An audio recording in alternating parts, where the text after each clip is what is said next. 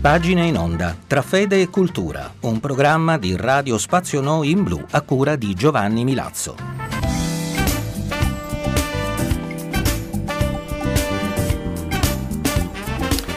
Amiche ed amici di Radio Spazio Noi in Blu, bentrovati all'ascolto di questo numero di pagine in onda che conclude questa settima annata della nostra trasmissione. E per concludere vi offriamo una delle pagine più belle e più qualificate culturalmente del Magistero di Papa Francesco. Si tratta della Candor Lucis Eterne.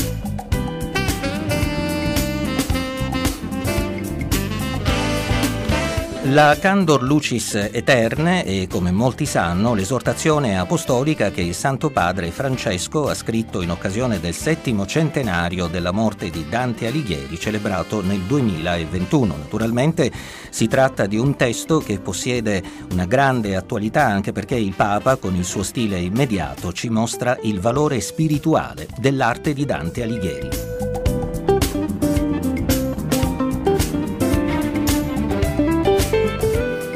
Nelle pagine che abbiamo scelto per questo numero conclusivo di pagine in onda, Papa Francesco traccia un breve profilo biografico di Dante Alighieri. È un'occasione per rileggere la vita del sommo poeta alla luce dei valori cristiani e civili che l'hanno caratterizzata. Il capitolo si intitola La vita di Dante Alighieri, paradigma della condizione umana. Ascoltate.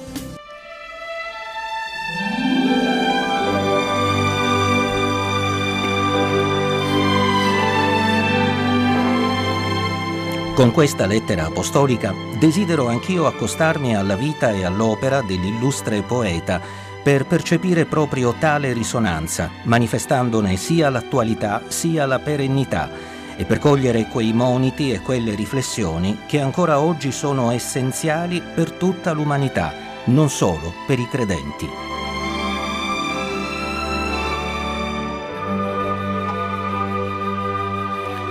L'opera di Dante, infatti, è parte integrante della nostra cultura, ci rimanda alle radici cristiane dell'Europa e dell'Occidente e rappresenta il patrimonio di ideali e di valori che anche oggi la Chiesa e la società civile propongono come base della convivenza umana, in cui possiamo e dobbiamo riconoscerci tutti fratelli.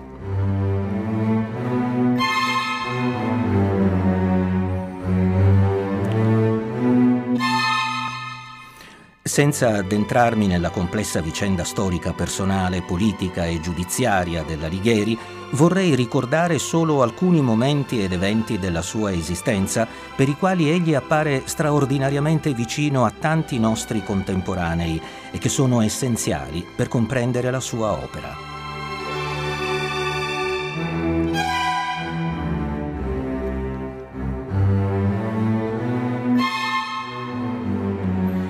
Alla città di Firenze, dove nacque nel 1265 e in cui si sposò con Gemma Donati, generando quattro figli, fu dapprima legato da un forte senso di appartenenza che però, a causa dei dissidi politici, nel tempo si trasformò in aperto contrasto. Tuttavia non venne mai meno in lui il desiderio di ritornarvi, non solo per l'affetto che comunque continuò a nutrire per la sua città, ma soprattutto per essere incoronato poeta laddove aveva ricevuto il battesimo e la fede.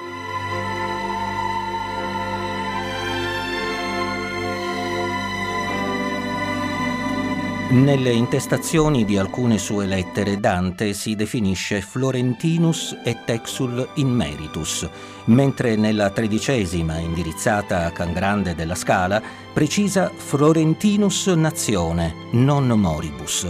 Egli, guelfo di parte bianca, si trova coinvolto nel conflitto tra guelfi e ghibellini, tra guelfi bianchi e neri, e dopo aver rivestito cariche pubbliche sempre più importanti fino a diventare priore, per le avverse vicende politiche, nel 1302 viene esiliato per due anni, interdetto dai pubblici uffici e condannato al pagamento di una multa.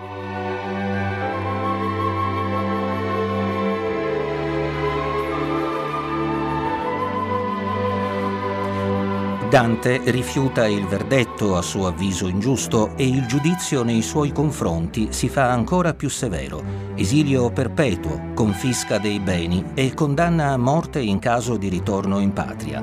Comincia così la dolorosa vicenda di Dante, il quale cerca invano di poter ritornare nella sua amata Firenze per la quale aveva combattuto con passione.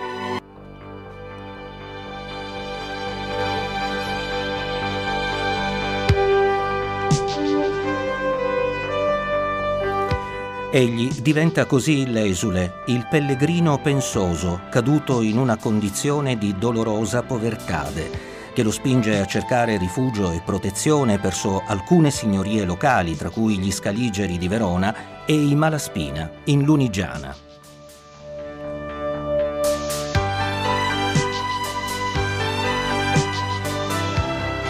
Nelle parole di Cacciaguida, antenato del poeta, si percepiscono l'amarezza e lo sconforto di questa nuova condizione.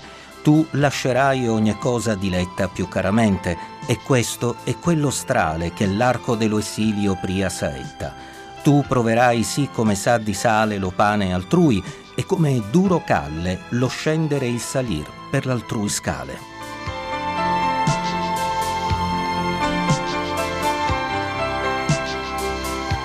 Non accettando poi le umilianti condizioni di un'amnistia che gli avrebbe consentito il rientro a Firenze, nel 1315 viene nuovamente condannato a morte, questa volta insieme ai suoi figli adolescenti, L'ultima tappa del suo esilio fu Ravenna, dove venne accolto da Guido Novello da Polenta e dove morì di ritorno da una missione a Venezia all'età di 56 anni, nella notte tra il 13 ed il 14 settembre del 1321.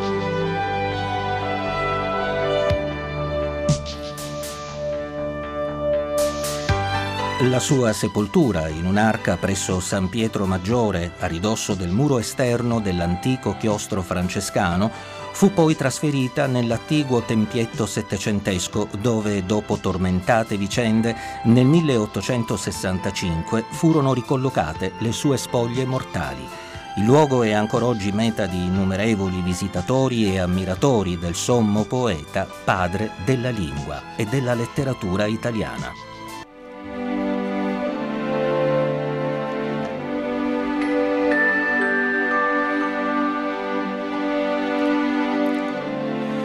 Nell'esilio, l'amore per la sua città, tradito dagli scelleratissimi fiorentini, si trasformò in triste nostalgia. La delusione profonda per la caduta dei suoi ideali politici e civili, insieme alla dolorosa peregrinazione da una città all'altra in cerca di rifugio e sostegno, non sono estranee alla sua opera letteraria e poetica, anzi ne costituiscono la radice essenziale e la motivazione di fondo.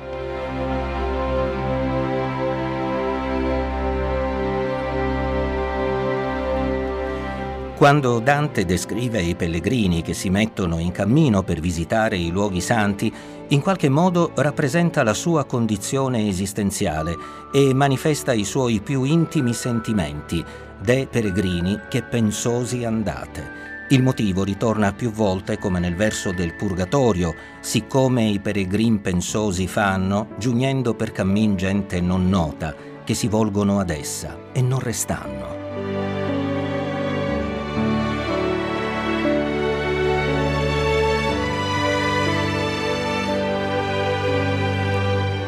La struggente malinconia di Dante, Pellegrino ed Esule si percepisce anche nei celebri versi dell'ottavo canto del Purgatorio. Era già l'ora che volge il disio ai navicanti e intenerisce il core, l'oddì che han detto ai dolci amici addio.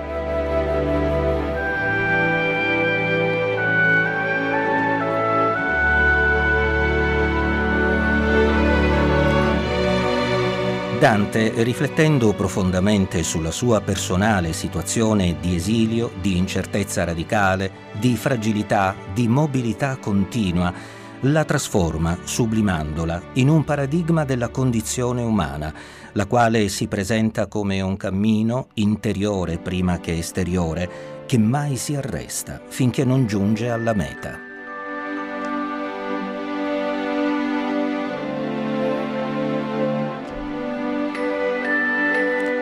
Ci imbattiamo così in due temi fondamentali di tutta l'opera dantesca.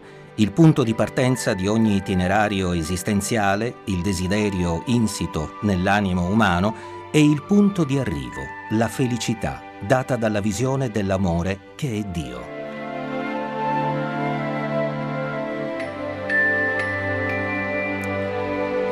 Il sommo poeta, pur vivendo vicende drammatiche, tristi ed angoscianti, non si rassegna mai, non soccombe, non accetta di sopprimere l'anelito di pienezza e di felicità che è nel suo cuore, né tantomeno si rassegna a cedere all'ingiustizia, all'ipocrisia, all'arroganza del potere, all'egoismo che rende il nostro mondo l'aiuola che ci fa tanto feroci.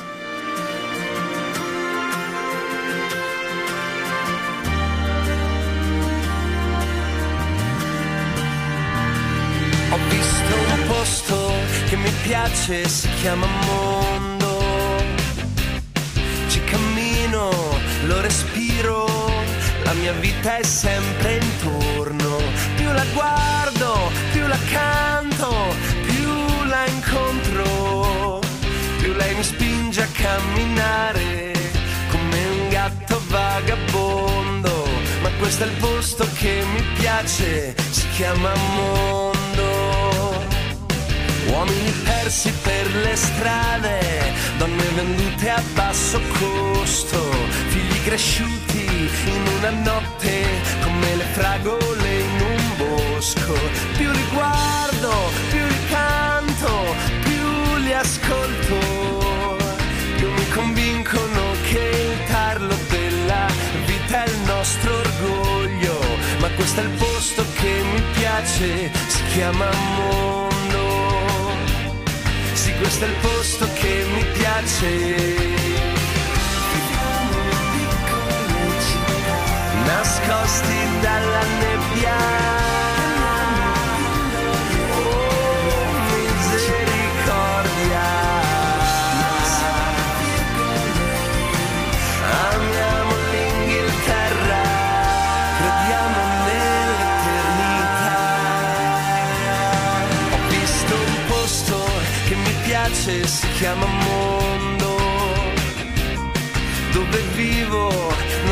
C'è pace, ma la vita è sempre intorno. Più mi guardo, più mi sbaglio, più mi accorgo che dove finiscono le strade è proprio lì che nasce il giorno. Ma questo è il posto che mi piace, si chiama mondo questo è il posto che mi piace. Nascosti dalla nebbia.